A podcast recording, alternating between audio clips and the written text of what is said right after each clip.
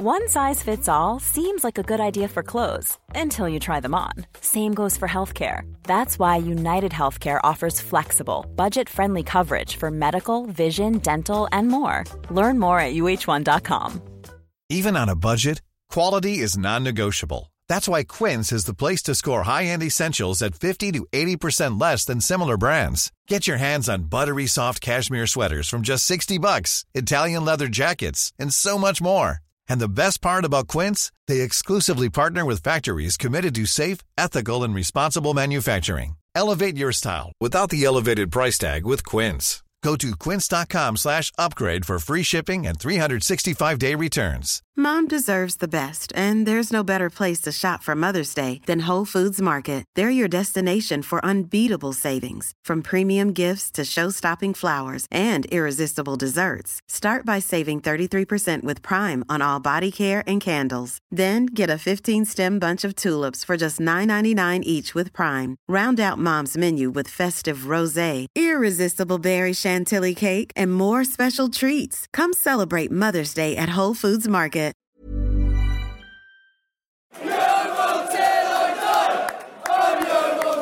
Are you a Yeovil Town fan?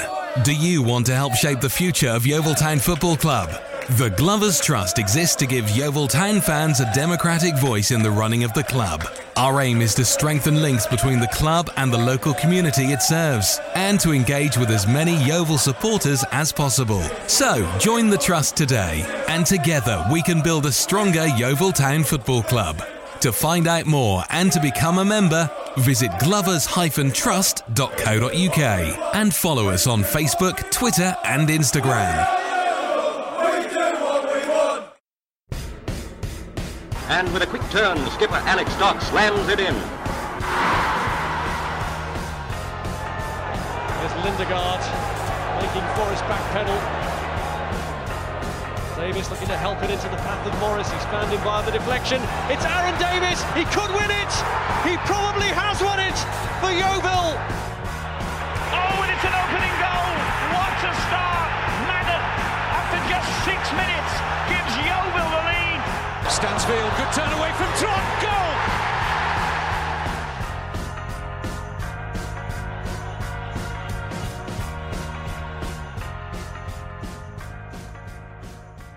Joseph would have been ideal because he's got uh, attributes to, to help the defence and obviously he's got a long throw as well, a huge throw, which would be a bit, big benefit to us. Hello and welcome to the Glovers Cast. I'm Ian and I'm joined by David Coates this evening. Good evening. How are you doing? You okay? I am doing very well, fully thawed out and dried out following a uh, wet and blustery evening in the Hollywood Hills of North Wales. Uh, unfortunately, not joining us tonight is our ever present BBC pundit, Mr. Ben Barrett. And for those of you who missed the commentary because you were there or you were doing something else, I can't think what else you would be doing other than listening to Yeovil Town versus Wrexham. Here's the clips of uh, Sheridan Robbins and Ben's commentary for both the goals in the Hollywood Hills of Wrexham. Uh, caused some problems headed away by Wrexham, but Charlie Wakefield's going to try and pick up the pieces. It's get Dale Gorman on the ball now for Yeovil. Back to Barnett, who's going to try and another, get another cross in, but it's over here, but that's going to fall to Staunton, and it's in! Staunton wonderful cross in from Jordan Barnett, and Yeovil Town have the lead. He was there to put it home, and after 64 minutes here at the racecourse, it's Yeovil who have taken the lead against Wrexham, who are yet to be beaten here.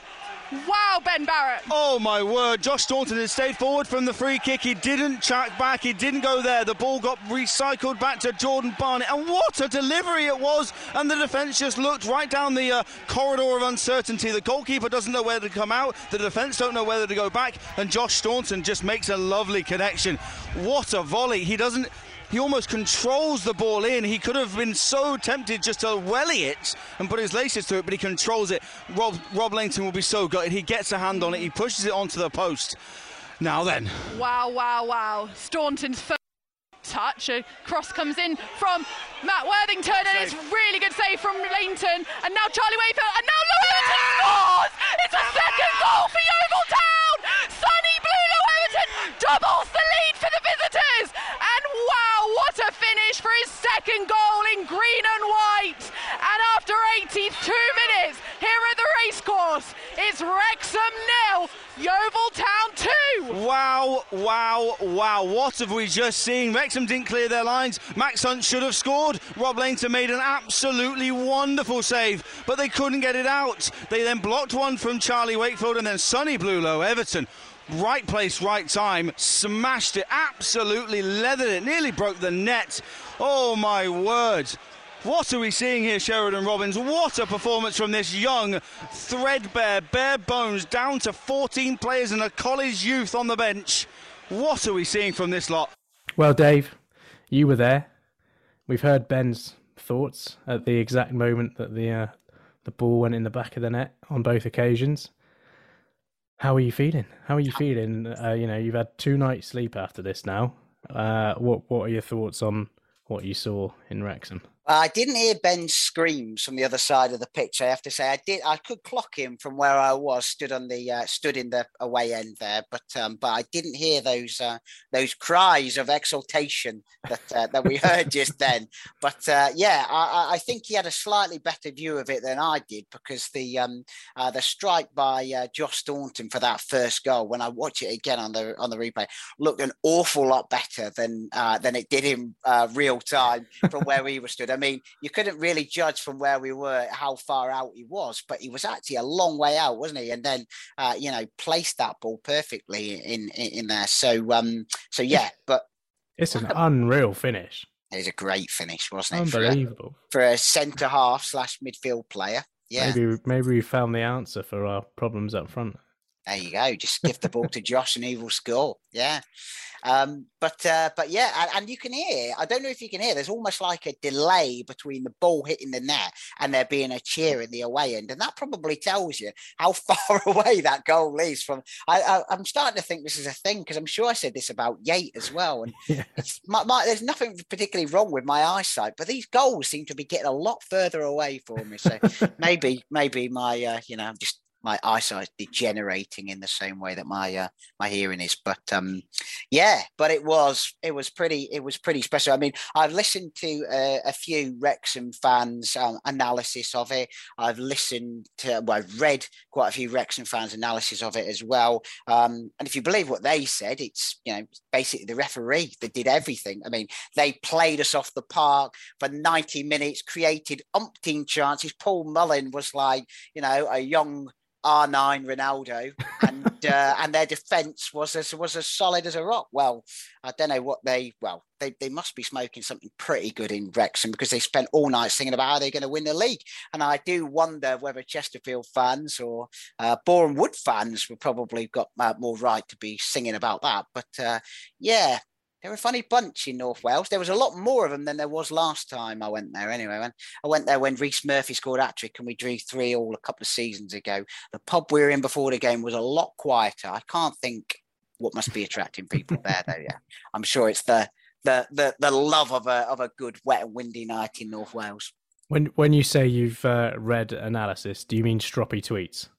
Uh, well, I read some stroppy tweets, but yeah. I did listen to a few um, podcasts, I guess you could call them. There was one of a Wrexham fan who was basically, he'd obviously written some notes and he was on YouTube and he was obviously just reading through his notes as he was going. His camera kept falling over all the time as well. But uh, but yeah, he basically said that it was the referee. The referee should never have sent off McAlinden and um, and that was what changed the game. And there was never, you know, we we, we never had a chance before then, uh, and we barely even had a prayer after it. But somehow we won two 0 So I don't know. I mean, I won't do what uh, what I've just spent the last five minutes complaining about, and I will say that Wrexham. As a team, I mean, you can tell they've got some real quality in in, in the side. Mullin, I mean, I don't he had one ruled out for offside. I think he had the ball in the net from one offside. Um, he got when he got the ball, you could tell he was a good player. You know, he had a he had a lot of quality about him. Um, I think it was Davis in the middle of the park who remember scoring a wonder free kick or a great goal against us um, when they beat us three 0 at their place last season. Um, but yeah, they've got some very good players. Um, I would say Ben Tozer isn't one of those players, although he can throw the ball a very long way. So, yeah, Paul from the Green and White summed up Ben Tozer very well when he said, uh, "I've seen milk turn quicker than Ben Tozer." So, yeah, definitely not a centre defender. It's an odd one, Tozer, isn't it? Because I think he sort of hit form for us, like towards the end of Darren Way's. It must have been Darren Way's. Was it the six He was months he was Sturrock, in wasn't he? charge? Yeah, he was. Sturrock signed him, Mhm. but he sort of hit form, and then he decided to up sticks and go. Yeah. Um, and he was felt like a bit of a loss at the time, but yeah, it was interesting hearing him just wiping the ball down for.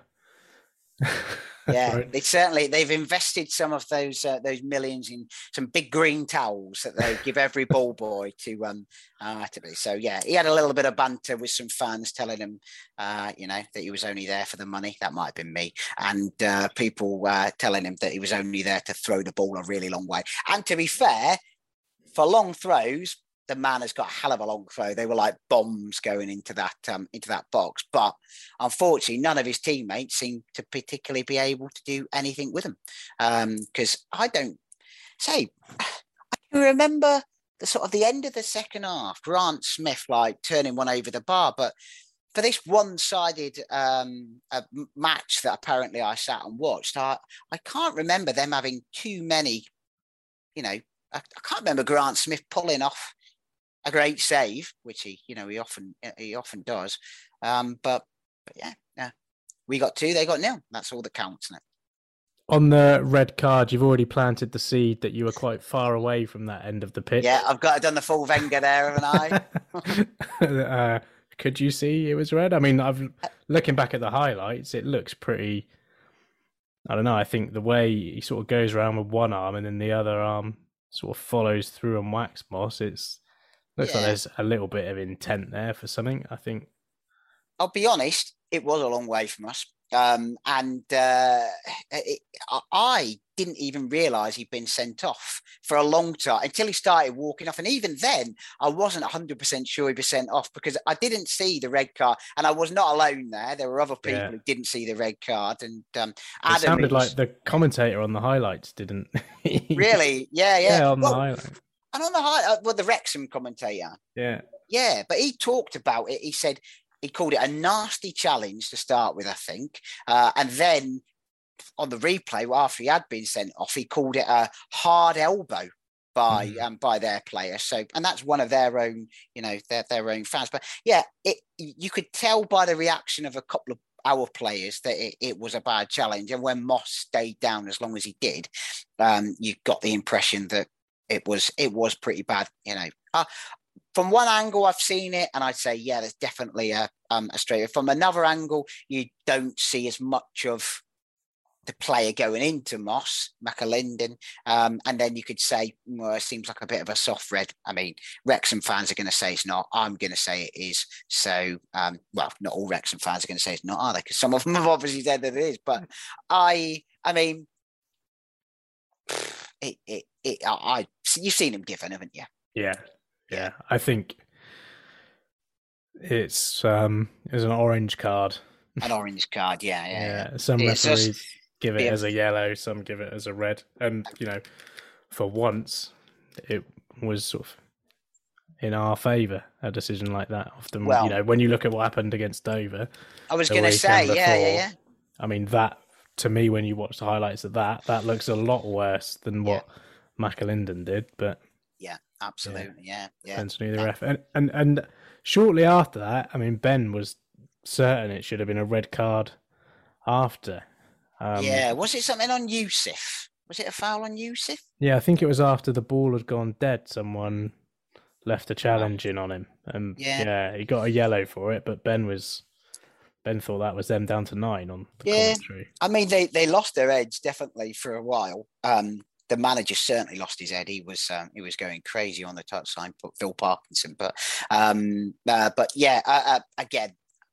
From from where we were, it was difficult to uh, to judge anything. I mean, Ben was raised high up, obviously, you know, with a padded seat and all these kind of things. I mean, I'm suspecting that's where he is tonight. You know, he's probably off sealing a big money move somewhere. I'd have thought with uh, January coming up, but um, yeah. So uh, uh, yeah, he, he would have got a much better view of it than me. But um, there was definitely a few a few feisty ones going in there, but weren't great conditions either. So you know it was very wet and windy. So you know tackles that might have you know the player might have held up a bit more on the surface as well. Um, they didn't on this occasion, I don't think. But yeah, so I I, I think if they'd have uh, you know they, they, would have emptied the stadium. They'd have turned put the stadium on fire. I'd have thought if they uh, had gone down to nine men, they were moaning enough about going down to ten. So, and uh, the um, the big thing, I suppose, is the fact that we've played against a team with ten men and we've managed to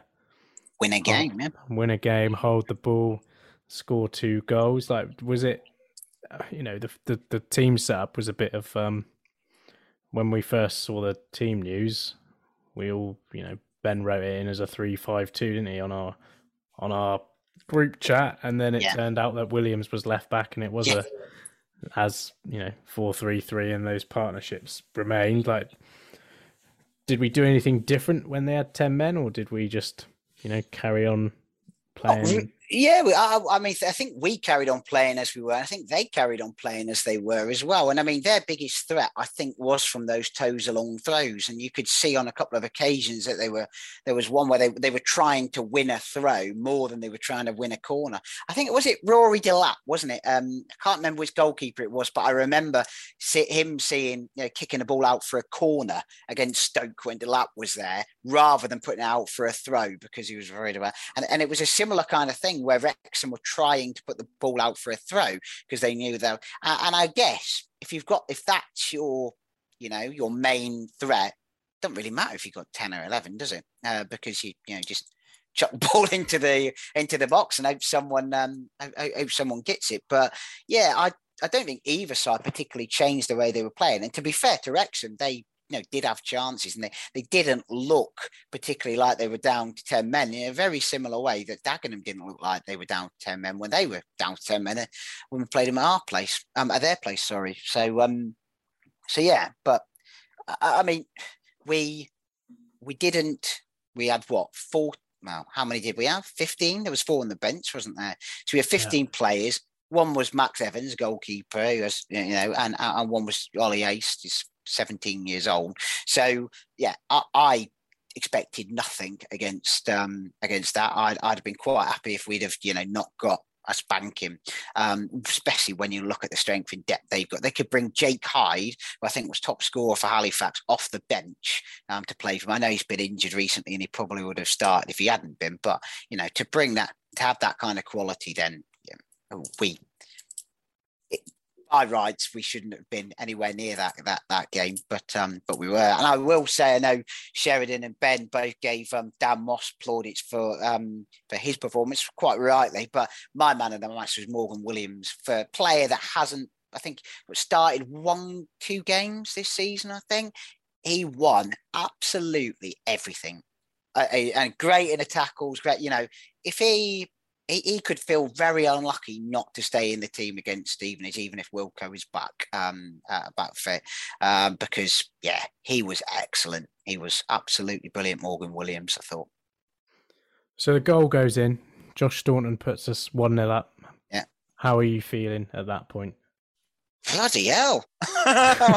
What's going? Yeah, you just didn't. Honestly, just didn't know what was going on. Like I say, 14 players, no Knowles, no Wilco. Um, uh, I, I wasn't expecting anything from us. We're, we're, they're obviously down to 10 men. You thought we might just do this, you know, we might, we might just hang on. But uh, to be fair, I don't think we did hang on. I think we carried on doing what we, what we did. And then, you know, the opportunity presents itself with the, uh, with a second goal as well, which, um, I what, would say. Oh, what happens then? The second, the second goal goes in. What, how are you feeling then? I mean, well, that that caught me totally, you know.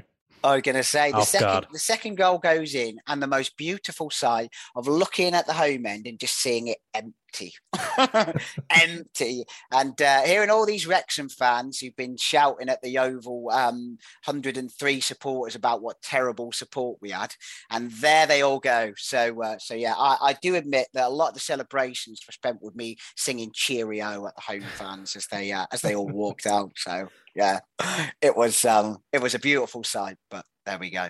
And what a moment for Sonny as well. Yeah, and, and again, couldn't see the quality of the finish um, as well as you could, but but he took that really well, didn't he? Um, yeah. For like I say, in the conditions that they were, because there were a couple of times, and I think you saw it on the um, on the highlights where we tried to place a ball in the top corner and and it sort of caught in the wind. There was a it, it was uh, the wind wasn't really coming one way or another. It was just sort of like swirling about. So there were a few occasions where you know if he'd have just lashed at that, um, it it you know could have gone high, wide, and handsome. But um, he uh, he didn't. He, he controlled it really well. But um, yeah, I, I did think to myself, I thought that the first chance was Charlie Wakefield, um, but it wasn't. It was Max Hunt, and I was thinking, how has he missed that? You know, Charlie Wakefield. I can forgive Max Hunt for missing that, but then then I noticed almost like seconds later, Wakefield had the second shot, didn't he? Yeah. Which, to be fair, you know, there were a couple of players in his way there, so um, you could forgive him for that. But it broke nicely to um, to Sonny, and yeah, he did think you put it. I mean, we've said all along, haven't we? He's obviously got class. He's yeah. obviously a very classy player, um, and he's got that. He, has got that ability. But not nice to see him him score. And uh, I remember seeing the goal he scored up at Yate as well.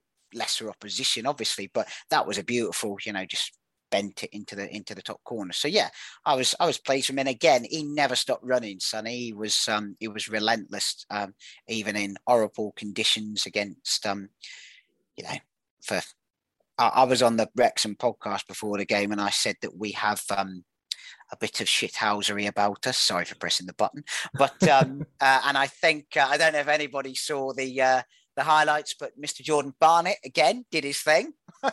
he, uh, yeah, you watched the second goal with Sonny, and he literally he turns to the Wrexham fans behind and he's giving it this. And then you see this woman uh, in a coat with a Wrexham shirt on underneath it come screaming at him like this. And then he just gives her even more. He's, uh, oh, yeah, the man's a legend, I have to say. and yeah, back in midfield as well. Yeah, yeah, yeah, and uh, you know we all know that he can he can do it there, but yeah, but you've got to you've got to give credit to the players. You have got to give credit to Darren Sarll, Terry Skivet, and everyone because they're literally working miracles with what they've got there. Yeah, and that's what I sort of, you know, after the Weymouth game at home. Yeah. You know, I, uh, you know, did my five conclusions and yeah, hastily, maybe hastily, I don't know. You know, we both sort of thought the writing's on the wall. Like, not that we thought a decision would actually be made as such, but I think we both thought that the uh, manager's time yeah. was was coming up. But yeah. You know, major Homer Simpson back Homer Simpson backtracking into a hedge here. Into a hedge. Um, what a month. Yeah. In November, he's absolutely phenomenal, and I think, yeah, absolute credit to him and the players. I don't think when we uh, when the final whistle went against Weymouth, I did not think that we'd go on this run and against against those teams as well.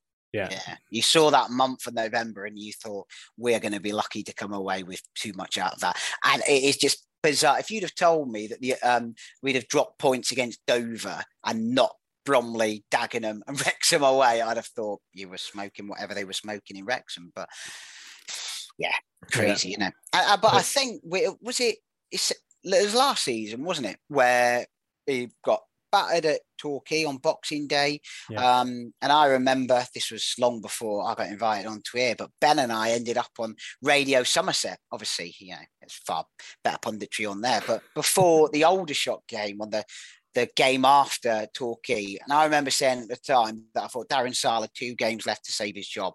Uh, and that was Aldershot in that game, and it was Torquay on New Year's Day or whatever it was. They won 3 0 against Aldershot on the 20, on the 28th, and then they beat us Torquay at home. So, yeah. And, and to be fair, at that point, I think he did have two games to save his job. Um, and like you say, after the Weymouth game, I don't. I think if they hadn't got through that FA Cup tie, it would have been, you know, well, let let's assume that we've got someone who can make a decision at the top of the club.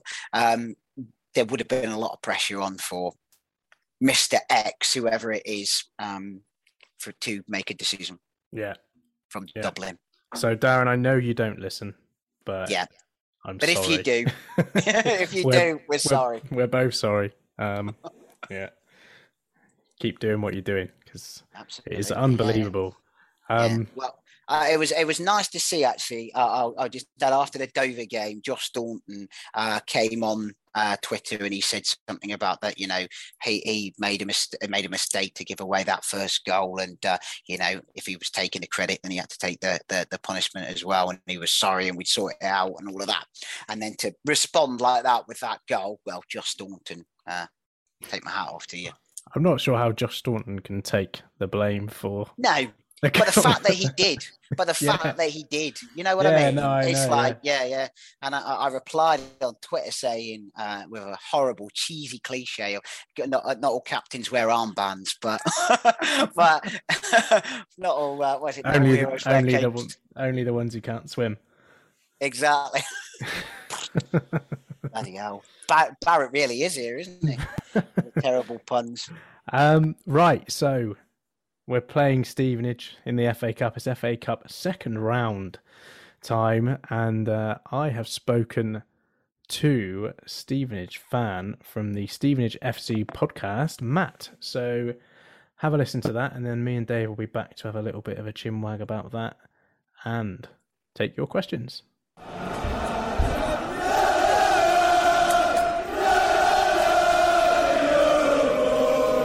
Okay, so ahead of our big FA Cup second round match against Stevenage on Saturday, I am very happy to welcome Matt Farley from the Stevenage FC podcast, The Glovers Cast. Hi, Matt. How are you doing? Hi, everybody. Yeah, I'm really good. Thanks for having me on. It's uh, it's always quite nice to come and do this on on other sides podcasts. I've done it so many times over the last year. So yeah, to come on and talk about talk about my team Stevenage. Um, yeah, I'm looking forward to it. Yeah, thanks, thanks. Um, tell us, uh, are you looking forward to the game?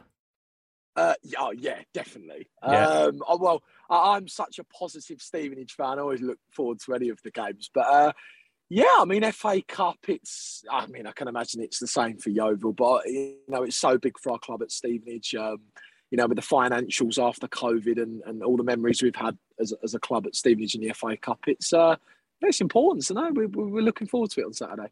Yeah, I think we're sort of little bit in the same boat. We got a lot of things going on off the pitch, and it seems like every time we get through a round, it's it's getting more and more important for like the future of the club. So, yeah, and being like in the position of being non-league again and coming again up against the league club in the FA Cup, it's sort of got yeah. a little bit of an edge to it as well. Yeah, do, do you know what? It's I was saying this to someone yesterday. It's really weird for us because normally we're on the other side of the of, of the wall almost. We're, we're we've always come up, uh, you know, the same as over through the non-league ranks, and we're so used to, or we're so used to being a non-league club playing a League Two side, looking at it and thinking, oh wow, what a, you know, what a great time of playing a league side, and then it's just really weird that we're kind of on the other other shoe almost. It's yeah, it's a little bit strange Saturday. Yeah, plus we're on the telly as well, so it's got that added well, added yeah. bit of excitement to it. Um, yeah, that would be great. Talk to me about your season. Obviously, you've recently wow. changed manager. Um, Alex Revell, I think he was quite a popular player, wasn't he, for you? Mm. Um, and took over. So, what happened there? What, what's the situation? Wow. Well, yeah, it's it's honestly it's, it's been a, a, a crazy season being a Stevenage fan. Um, it, it, feels like well for the past three years now we've we've just had these ridiculous seasons, and uh, yeah, this season's probably one of the most out there. But um, yeah, we, we started the season with Alex Revell, who um, was made manager before COVID and got the job full time and had last season and come into this season. And it's been it's been a real strange one for us this for us this season at Stevenage because we we ended last season really well. We went on a run of games. I, don't think we conceded a goal for about sixteen games. It, it was it was one of the best runs I've seen actually as a Borough fan. And uh, we came into this season recruiting what seemed a, a playoff contending team. A lot of players, Jake Taylor, who was captain at Exeter, Chris Lines, uh, you know, some excellent players. And uh, yeah, we, we all assumed we'd be up there competing, and, and it's kind of gone the opposite way. We started well, and ever since our 4 1 loss at Bradford, the, the team have really struggled to pick up points. The home form's been really good. I think we're about 12th uh, in the home form stats, but our away form in the league has just been absolutely shocking. And uh, we've got we've got one win and two draws, and, and, about six or seven losses away from home in the league. So with that and uh, some poor performances, yeah, Alex, Alex Revell had to go uh, a few weeks ago. It, it, was a bit of a sad one. I knew Revs personally. I had a lot of private conversations with Alex. He's lovely guy. Um, he was a great player for the club, and I'm sure he'll go on to do really, really well elsewhere. But yeah, unfortunately, his, his time was probably up along with Dean Wilkins. But um, yeah, so for us, the last couple of weeks, it's kind of been, you know, who's going to take over? There's been so many names thrown into the hat. Steve Evans was one. We're a bit like, oh wow, this is this is getting exciting. And then uh, about two days before it announced, Paul Tisdale became favourite in the bookies, and uh, yeah, we got him, and, and, we're really happy with it. He's probably the first, well, the first time we've had a really experienced manager at Stevenage. So um, yeah, we're looking forward to it. it. I think it's his first proper game on Saturday. He was in charge last night in Football League Trophy, but he wasn't on the touchline. So, yeah, I think for us at Stevenage, we're we're hoping that we can turn our form around under Paul, and um, yeah, we've we've got a good enough team to do it. So, um, yeah, roller coaster of a season for us at Stevenage, but um, yeah, we're, we're uh, seeming to kind of turn things around, which is lovely. Yeah, he was Paul Tisdale was at he was at Huish Park on Saturday doing his homework. Oh, um, didn't know that. Yeah, yeah. I think he was spotted in the um, yeah, in the director's box watching the games. So he has he has done a bit of work. Um, obviously he's quite familiar with Yeovil, having played for us mm. um, a long time ago. Um, yeah. Now we on on the podcast we've dubbed this game El Sarlico. Um, obviously sharing sharing Darren Sarll as, as managers. Yeah. But I mean, we've also got Luke Wilkinson, Dale mm. Gorman. Yeah, um, yeah. Darren Sarll likes to bring in players that he seems to have used a lot previously. Um, talk to me about your your history with Darren Sarll, and you know how, what is he, how has he thought about it, Stevenage? Yeah, well, I think the one thing that not a lot of people actually know is he actually supports Stevenage. He's actually a fan of the club. I used to, uh, I used to stand, and this was this was years before he um, was manager at our club. He, he, used to stand on the East Terrace. He's, he actually supports Borough, so I can imagine it's a bit of a weird one for him because uh, it's a bit, a bit, bit of a sticky situation to be in. But yeah, Darren.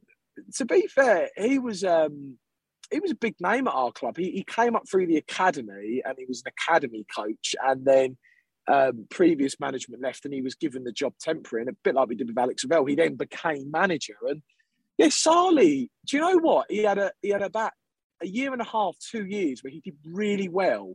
And he, and he built this really good team. Other players that have played for you, Charlie Lee, players yeah. like that were, were playing for us at the time. And, and, we built up a really good team. And it looked like we were going to actually get promoted one season and we had a really poor ending, missed out on the playoffs, went into the next season. And that's where I think his lack of experience at the time managing a football league side cost him because he got rid of some key players like Charlie Lee. And at the time, he actually used players like Dale Gorman, who at the time were probably inexperienced for football league level, if, if I'm being completely honest. And unfortunately, Sarli went March 2018, I think it was.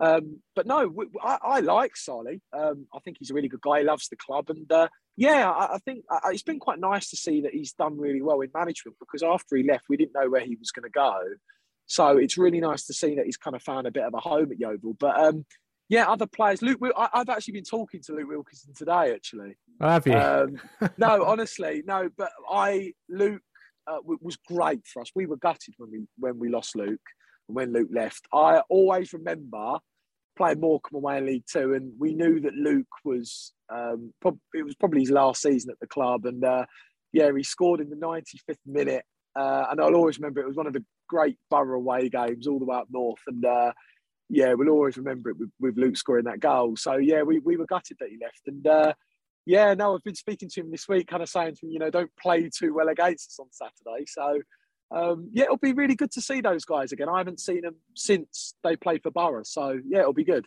Yeah, we like Luke is he's proven to be a really like key player for us, and we had a great start to the season.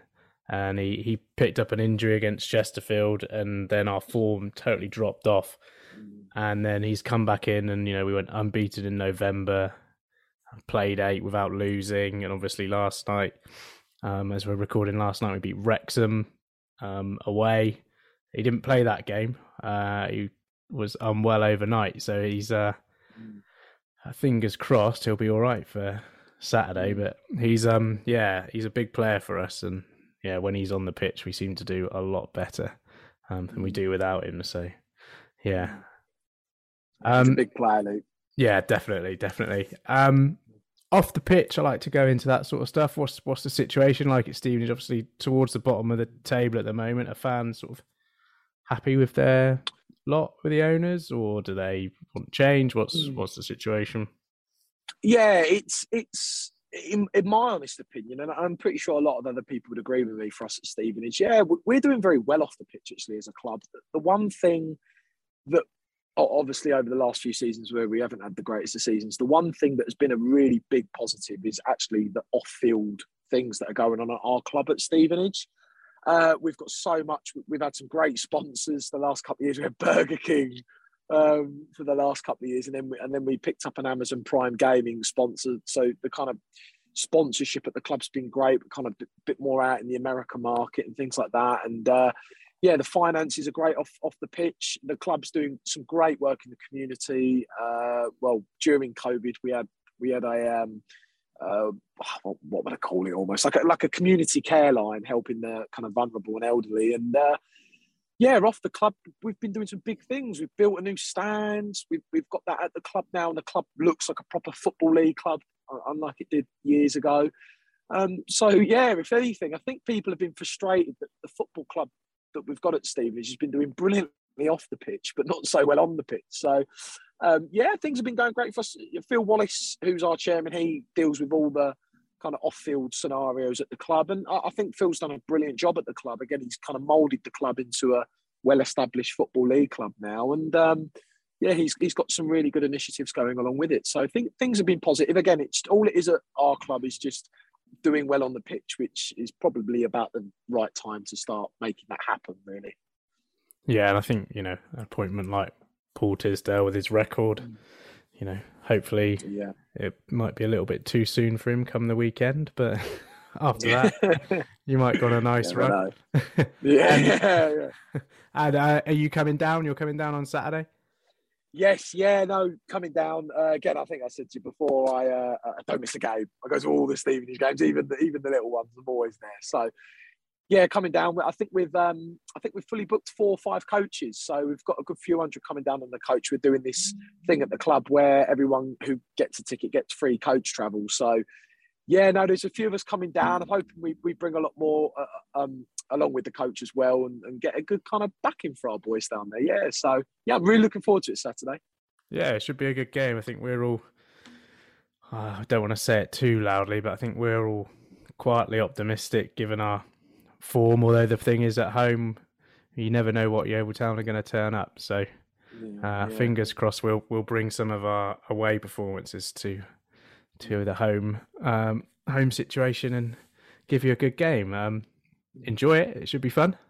Yeah, yeah, really looking forward to it. It's uh, I mean, it's it's really weird for us because it's like you know it's such a big competition for us in the FA Cup, but we're, we're just crying out for an away win.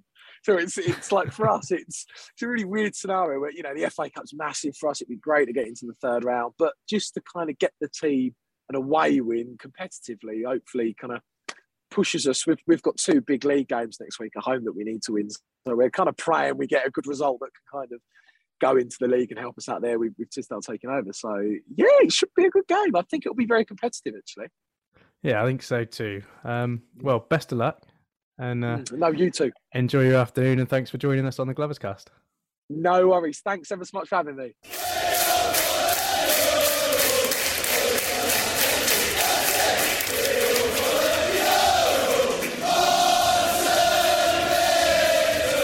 So that was Matt, uh, probably up there with one of the most positive pollies we've ever spoken to on the Glovers Cast. We've had a Unbelievable. Unbelievable. Um, Dave, are you excited for the FA Cup match?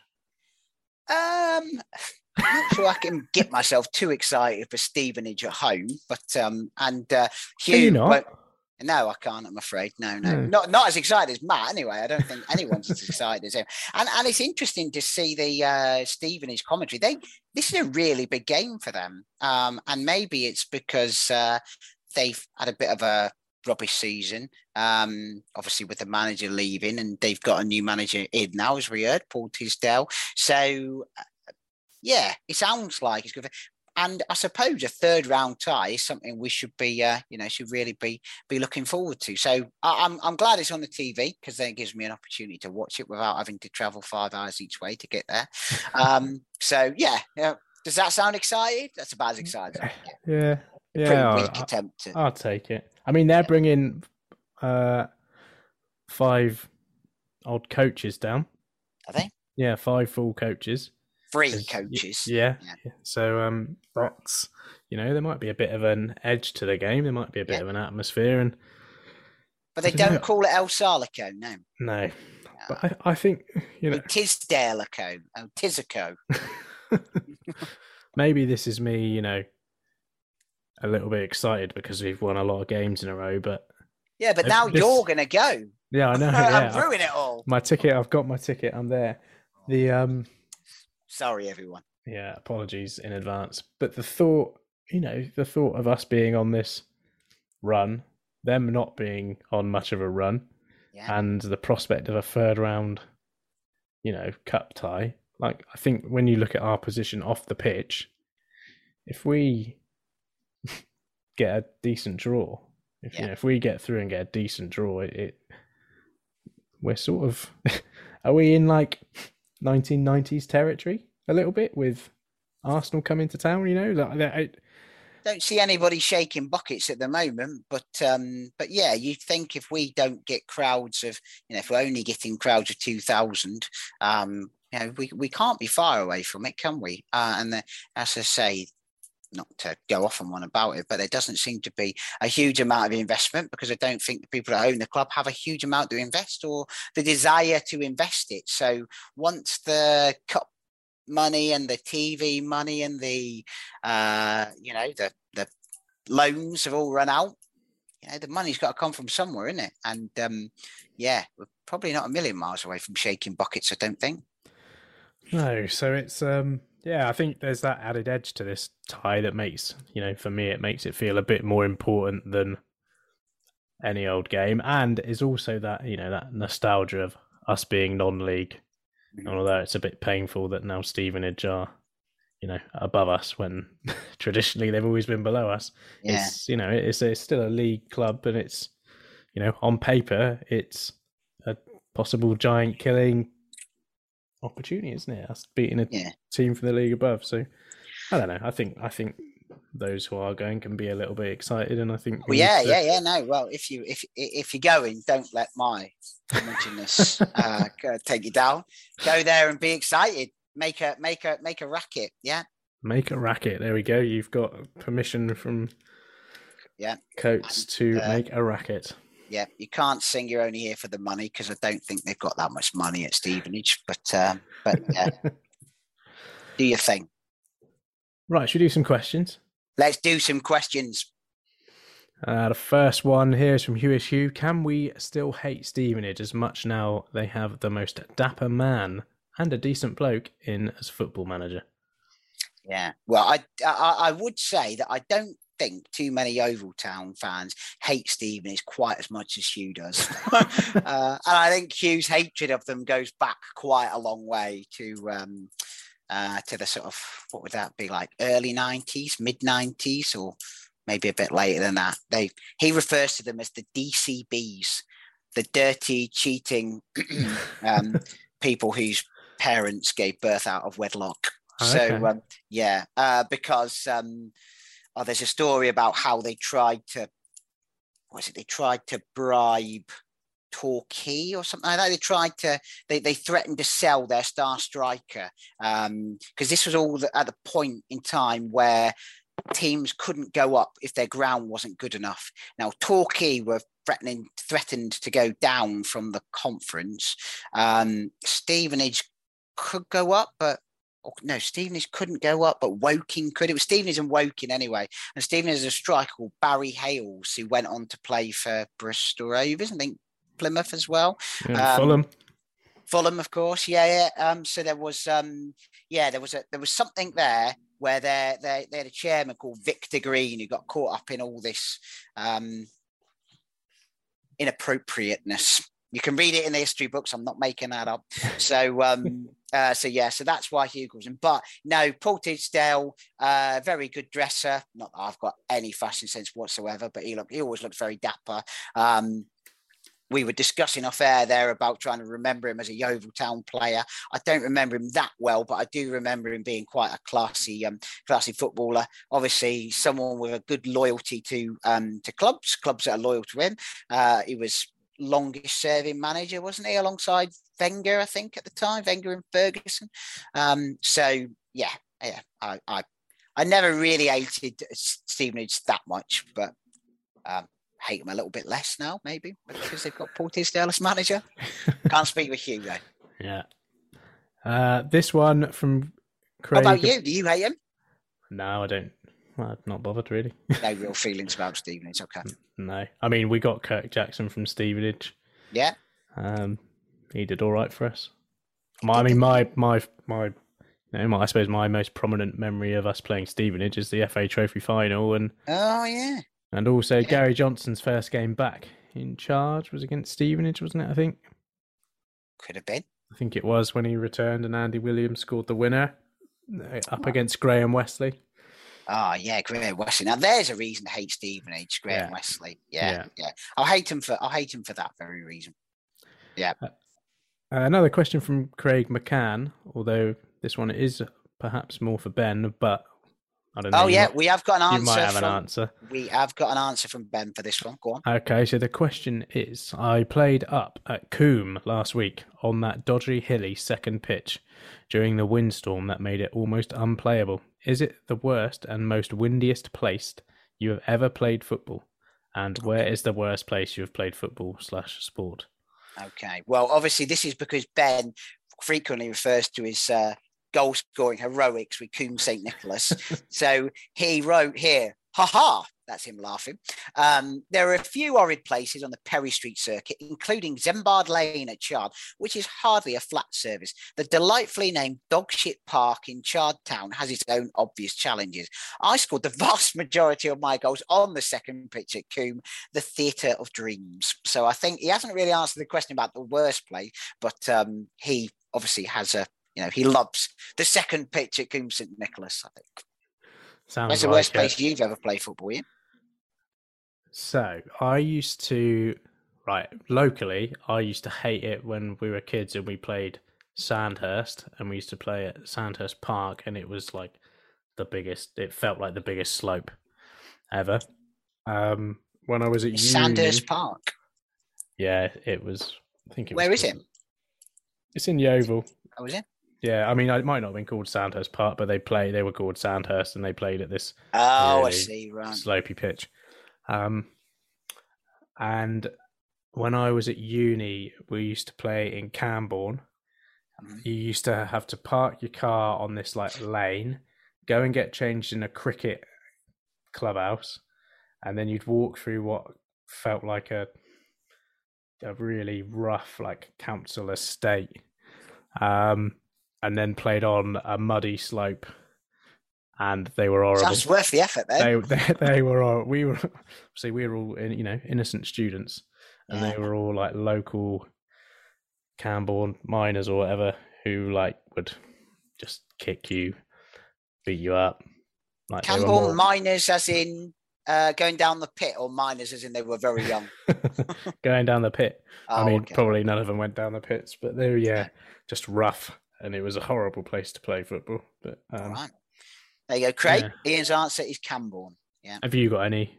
What's the no. worst place? my, my, my, my, footballing career was very uh, well non-existent. So uh, yeah.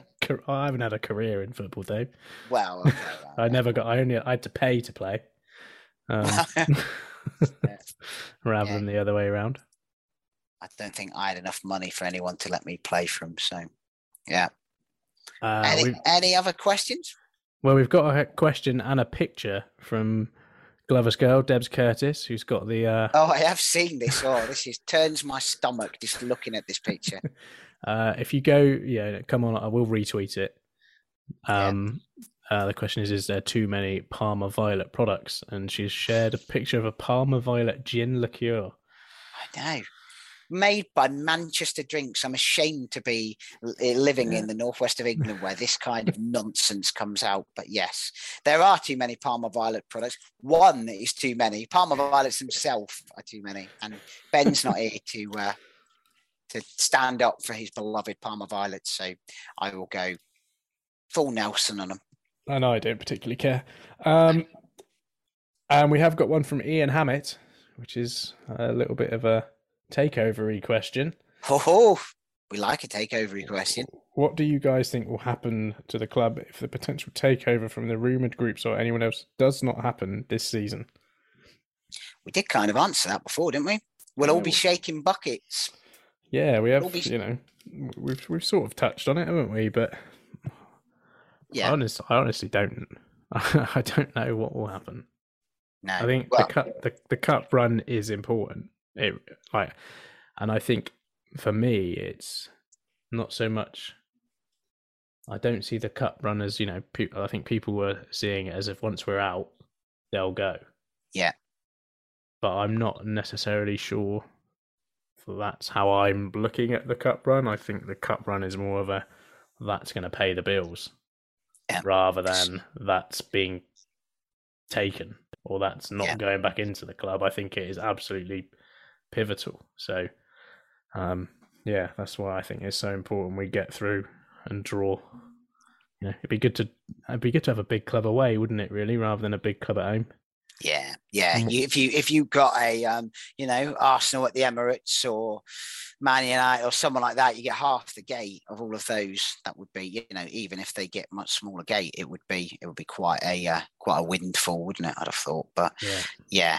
Um, but no, I'd agree with you, and I think just repeat the same thing that we've repeated. There's, you know, somebody say something, someone do something, someone tell us uh, what is going on to all these different people that we uh, keep hearing about that are that are involved, and all these people that have the best interest of the club at heart and only want what's best for Yeovil Town. Do something. Yeah. And if you read it on Facebook or on social media, the chances are it's probably not based in reality. So don't believe all the rumors that you hear or all the stuff that comes out just because, Yeah. you know, even those on the you know, those on the front line or not necessarily on the front line, but those with a little bit of knowledge don't know the details. So A little bit of knowledge is a dangerous thing, isn't it? it is. It is. That's why I've been danger to myself all my life. Well, I think that's all the questions. There was another one. Was there? Have yeah, there's one here from Northern Wurzel, which oh, yeah, is I've missed that one. yeah, and and I can ask this and answer it. Is Wrexham's catering the worst in the National League for a club that is going up to the league? Apparently, well, that's what they sang on Tuesday evening. You see, it wasn't just me who heard that; it was uh, Northern Wurzel. That could be me, couldn't it? But it's not. I promise you, that's not me. But uh, is it the is it the worst? They're this tiny little. Um, uh, hatch in the away end. Um, and by the time I got there, uh, they'd run out of hot food. And the hot food that they had looked like sausage rolls and possibly pasties that had been cooked somewhere near the face of the sun. I think they were that burnt and uh, uh, and crispy. So um, so yeah, I would say they're probably up there. Although I did have a Yorkie and a Bovril. I tried the Ah. Bovril on the pro- on, on the promise that it was going to be nice. Uh, Do you want to talk? Do you want to talk about the Bovril on the record, or would you rather not? Elliot asked me to rate it, and as it is the first Bovril I've ever had, it was both the best and the worst Bovril I've ever had. Put it this way, I'm I'm not rushing out to get another one. Let's put it that way. There you go. That was almost Barrett-esque fence sitting. That one. Yeah, thin salty gravy. Mm, yeah. There we go. Okay. Well, finish the uh, podcast in the only way we know how. Yeah, let's do it.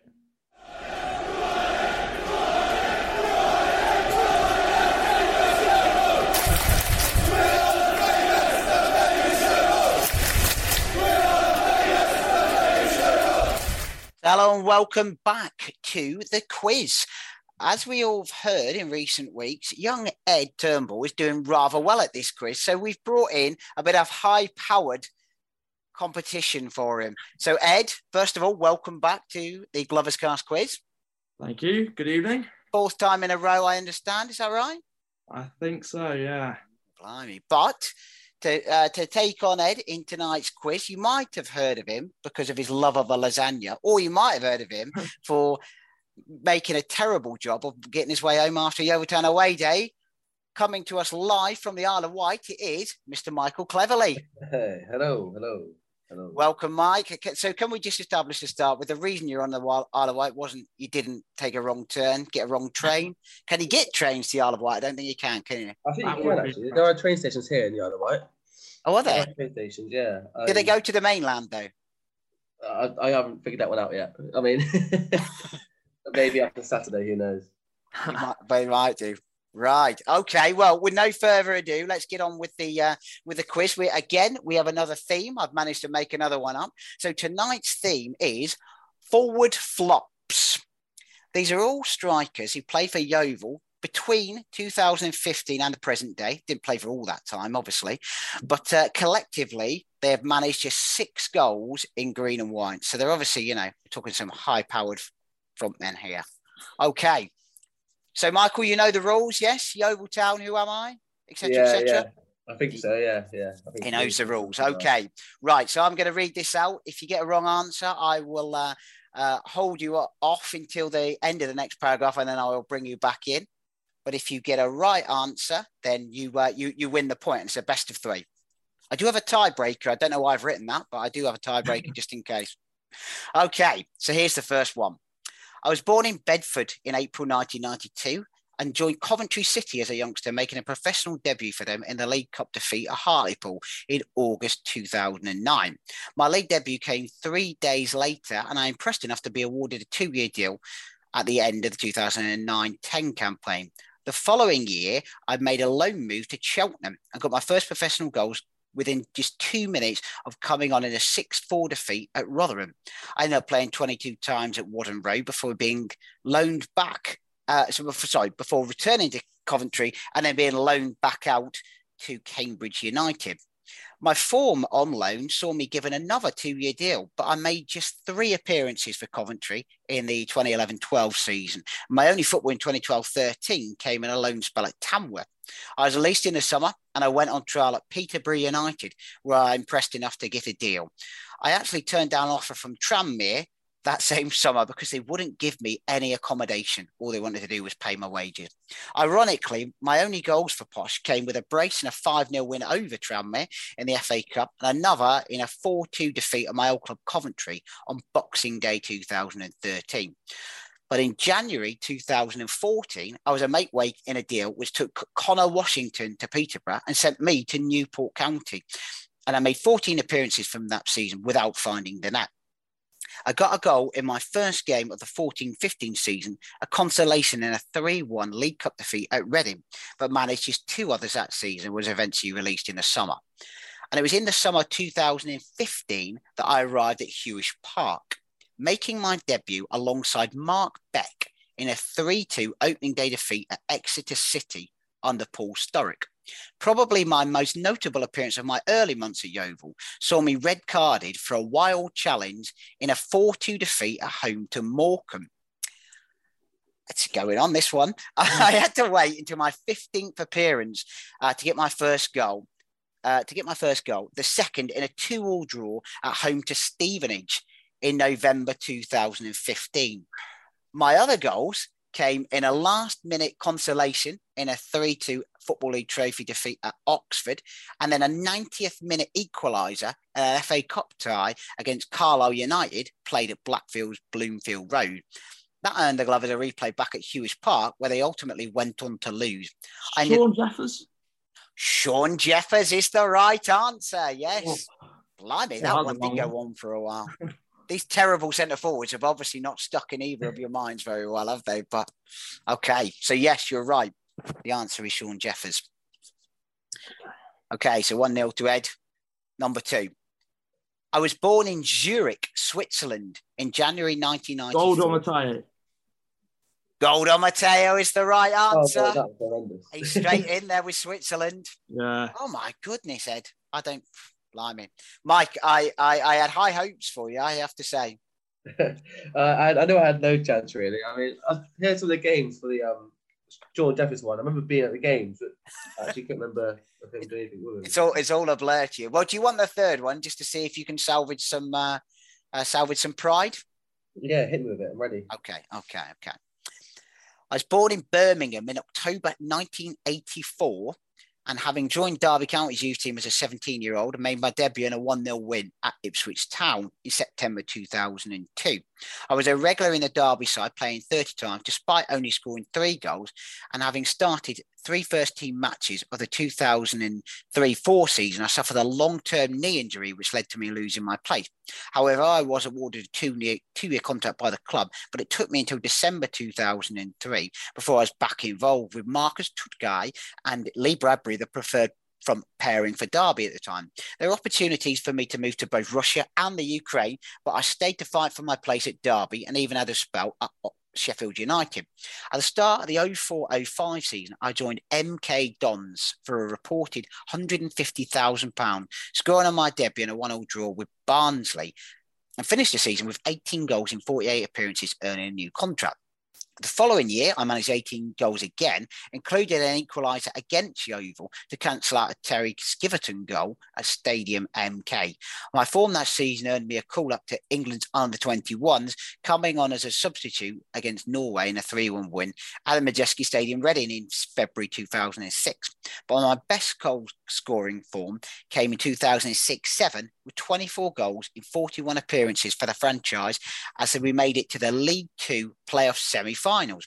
I did manage to get sent off in two consecutive matches with a straight red in one and two bookings in my follow up game. Having been named in a PFA Team of the Year for League Two, I was linked with a move away and handed in a transfer request, leading to a £1.1 million move to Charlton Athletic in August 2007. But the move to the championship did not go as hoped, scoring just one in 25 appearances, and I was loaned out to championship rivals Colchester for an equally anonymous chapter in my career. The following Is season, it Leroy Lita. it's not Leroy Lita, but uh, that's not a bad that's not a bad guess. Michael, you have an extra paragraph here. I, I, can, I can sense by your face that you're, you're, you're close to this one. So, an equally anonymous chapter in my career. The following season was not much better. My only goals coming on loan at Millwall, where I got two and eight appearances. With Charlton relegated to League Two for the 2009 10 season, I did manage to make a small mark with three goals before oddly returning to the Championship with Peterborough United on loan. Ed, you're back in now. Following my release by Charlton, I had to drop a further division, but found my scoring touch again, this time at Barnet, with 14 goals in 30 league appearances, and topped that with 22 in 53 appearances the following season before moving to Portsmouth. Having scored in my debut in a South Coast derby against Bournemouth, my form was not horrendous with 11 goals Is in it 20. Akpa Akpa? It's not Akpak bro, but again, not a bad, not a bad shout that. Um, okay, uh, so uh, not horrendous with 11 goals in 27 appearances, but left by mutual consent in December 2012, following a difference of opinion with manager Guy Whittingham. I made an ultimately unsuccessful return to MK before scoring in a four-game loan spell. Uh, before sorry, before scoring once in a four-game spell at Northampton Town, and and then following a prolific season at Crawley, where I got 21 goals in 44 appearances, I joined Notts County, where I was at best average. Ed, you're back in now. Having been released by Notts in August 2016, I was brought to Huish Park and made my first appearance in a 4 1 defeat at Doncaster Rovers, replacing Tom Eaves as a second half substitute. I got my third in a 4 3 win over one of my many old clubs, Portsmouth, in the Football League Trophy in my next appearance, but that would be my first and only goal in green and white. In November, I was released from my contract with Darren Way after making just two starts, which Darren Way described as fair play to me. And I ended up at Wrexham in the National League, scoring once in 15 appearances. I announced my retirement from professional football uh, in the summer of 2007 and took up a role as a salesman at MK Dons, where I was the club's all-time goal top goal scorer. I did come out of retirement for a spell in 2018 to play for Southern League Kempston Rovers, finishing with 15 goals in 36 appearances before injury forced me to retire for good in January 2020. Who am I? Andy Williams, but I don't him. It's not Andy Williams. Go on, Ed. You got what? You got one go. Uh, I, I, just, I mean, it's not Leon Best. I, no, I just have no idea at all. Not Leon Best. The answer is Izale McLeod. Jeez. Oh, well, uh, probably the worst. In fact, definitely the worst of the three. He got one goal, Golden Mateo two, and Shaun Jeffers three. But it, it is the tiebreaker for you. Izale McLeod scored more career goals than either Jeffers or on Mateo.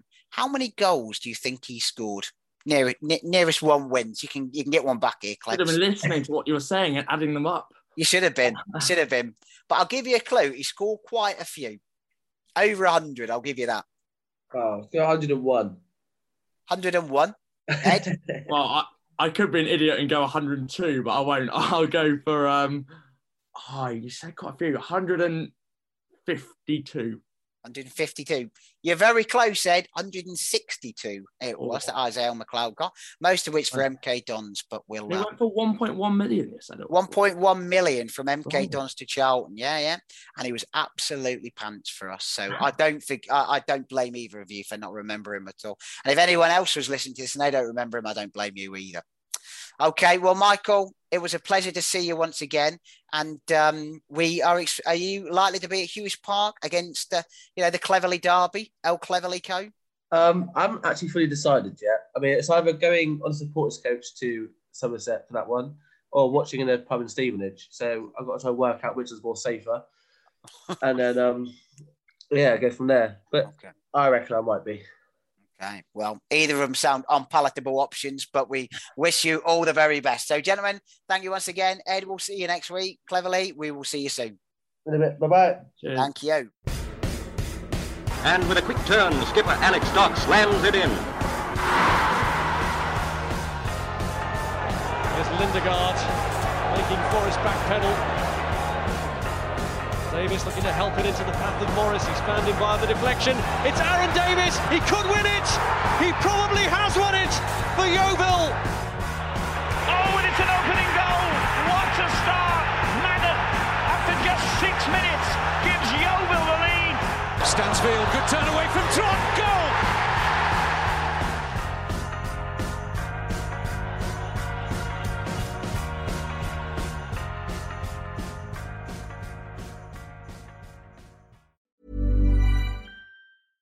Hey, it's Paige DeSorbo from Giggly Squad. High quality fashion without the price tag. Say hello to Quince. I'm snagging high-end essentials like cozy cashmere sweaters, sleek leather jackets, fine jewelry, and so much more. With Quince being 50 to 80% less than similar brands. And they partner with factories that prioritize safe, ethical, and responsible manufacturing. I love that. Luxury quality within reach. Go to quince.com slash style to get free shipping and 365 day returns on your next order. Quince.com slash style. Mom deserves the best, and there's no better place to shop for Mother's Day than Whole Foods Market. They're your destination for unbeatable savings, from premium gifts to show-stopping flowers and irresistible desserts. Start by saving 33% with Prime on all body care and candles. Then get a 15-stem bunch of tulips for just $9.99 each with Prime. Round out Mom's menu with festive rosé, irresistible berry chantilly cake, and more special treats. Come celebrate Mother's Day at Whole Foods Market.